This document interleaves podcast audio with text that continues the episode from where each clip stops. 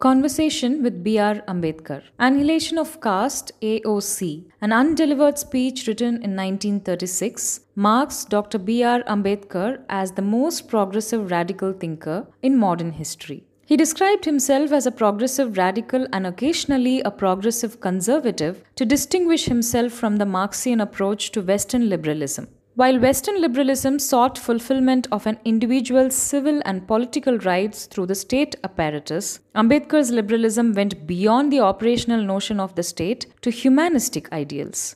In this sense, he came close to Marxists, who also believed that the state cannot operate independent of the society. But while Marxists foregrounded society strongly in the economy, Ambedkar was aware that legal, economic, and political emancipation of the minorities of the country, as guaranteed by the Indian constitution, of which he was the chief architect, that alone cannot bring democracy. One had to take up moral responsibility, morality, here meaning resisting a nation built on the foundations of caste, given its entrenched existence in Indian society and culture. Ambedkar evolved a theory of the state with social and cultural as its base. Every reading of AOC almost always limits itself to the ideological paradoxes of Ambedkar and Gandhi. Of course, there is historical context to it. In the second edition of AOC, which was translated in six languages because of its wide acceptance, Ambedkar had written a scathing critique of Gandhi's view of caste that the latter had published in Harijan. Gandhi and Ambedkar had different world views on caste and social reform. The Mahatma was a firm believer in the reorganization and reconstruction within the Hindu society on the basis of the Chaturvarna system. Baba Saheb, meanwhile, believed in reorganization of the Indian society on the basis of a religious sanction that propounded liberty, equality, and fraternity, an outright rejection of Hinduism since it sanctioned caste based on the principle of each according to his birth, and Varna based on the principle of each according to his worth. But to look at the scope of AOC through the Gandhi Ambedkar binary lens alone is to rob its capacity of dealing with the vastness and intricacies of the subject. At the outset, Ambedkar cracked open some prevalent notions regarding caste.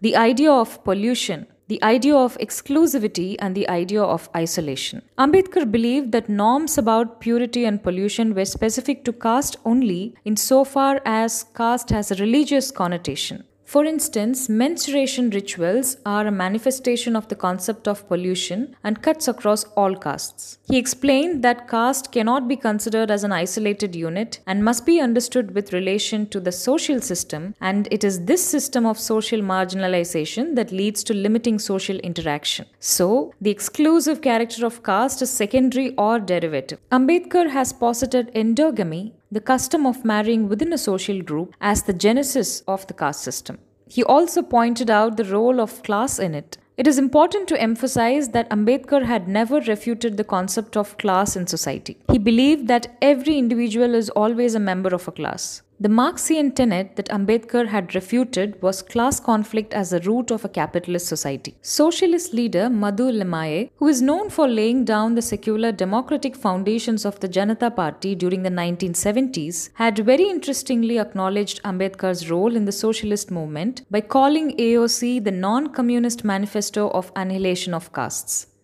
He had written that Ambedkar's insistence on annihilation of castes was in order to be able to define the existence of class and an ensuing caste struggle as a result of a closed door policy. To quote Ambedkar, some closed the door, others found the door closed against them. Caste in AOC had been defined as an enclosed class. Perhaps the rationale behind having caste spelt with a capital C throughout his writings was to be able to give a value laden meaning to the term.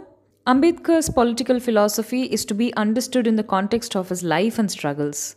But it also needs to be pointed out here that caste in its usage in AOC was never nomenclatorial in nature. It has been used to set a discourse. The term Dalit, that has become a part of populist vocabulary today, never had Ambedkar's approval. He had said, The castes that are today described as Dalits have serious reservations about the use of this word. This word creates the impression that they are lowly and a helpless community, whereas the fact that in every province many members of this caste are prosperous and well educated, and the entire community is growing conscious of its rights. They have a strong desire to secure a respectable position for themselves in the Indian society, and they are making all possible efforts for it. Due to all these reasons, the use of the word Dalit is inappropriate and wrong. As a representative of the Dalit classes, I can say without any hesitation that till we can find a better word, the untouchables should be addressed as the non caste Hindus or outcast Hindus. It is important for one to go beyond the writings on caste and AOC and read the untouchables, who were they and why they become untouchables, to understand important theories on the origin of untouchability that Ambedkar had propounded. Published in 1948, this book was written as a sequel to the Shudras to include three social classes the criminal tribes, the aboriginal tribes, and the untouchables. They had then not received enough attention. Introduction Why am I an unlikely president for this conference? Friends, I am really sorry for the members of the Jatpat Todak Mandal who have so very kindly invited me to preside over this conference. I am sure they will be asked many questions for having selected me as the president. The Mandal will be asked to explain as to why it has imported a man from Bombay to preside over a function which is held in Lahore. I believe the Mandal could easily have found someone better qualified than myself to preside on the occasion. I have criticized the Hindus. I have questioned the authority of the Mahatma whom they revere. They hate me. To them, I am a snake in their garden. The Mandal will no longer be asked by the politically minded Hindus to explain why it has called me to fill this place of honor.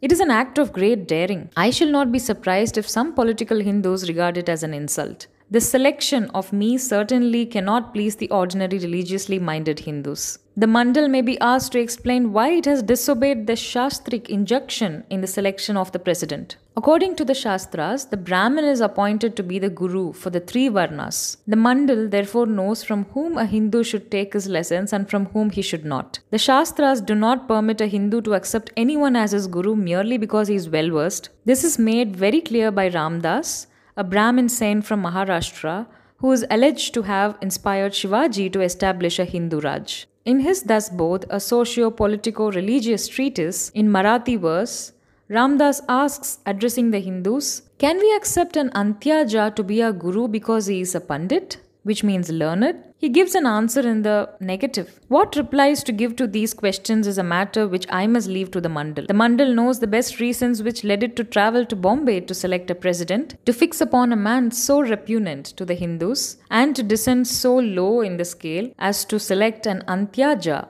an untouchable, to address the audience of the Savarnas. As for myself, you will allow me to say that I have accepted the invitation much against my will and also against the will of many of my fellow untouchables. I know that the Hindus are sick of me. I know that I am not a persona grata with them, someone welcome. Knowing all this, I have deliberately kept myself away from them. I have no desire to inflict myself upon them. I have been giving my expression to my views from my own platform. This has already caused a great deal of heartburning and irritation. I have no desire to ascend the platform of the Hindus to do within their sight what I have been doing within their hearing. If I am here, it is because of your choice and not because of my wish. Yours is a cause of social reform, the cause that has always made an appeal to me, and it is because of this that I felt I ought not to refuse an opportunity of helping the cause, especially when you think that I can help it. Whether what I'm going to say today will help you in any way to solve the problem you're grappling with is for you to judge. All I hope to do is to place before you my views on the problem.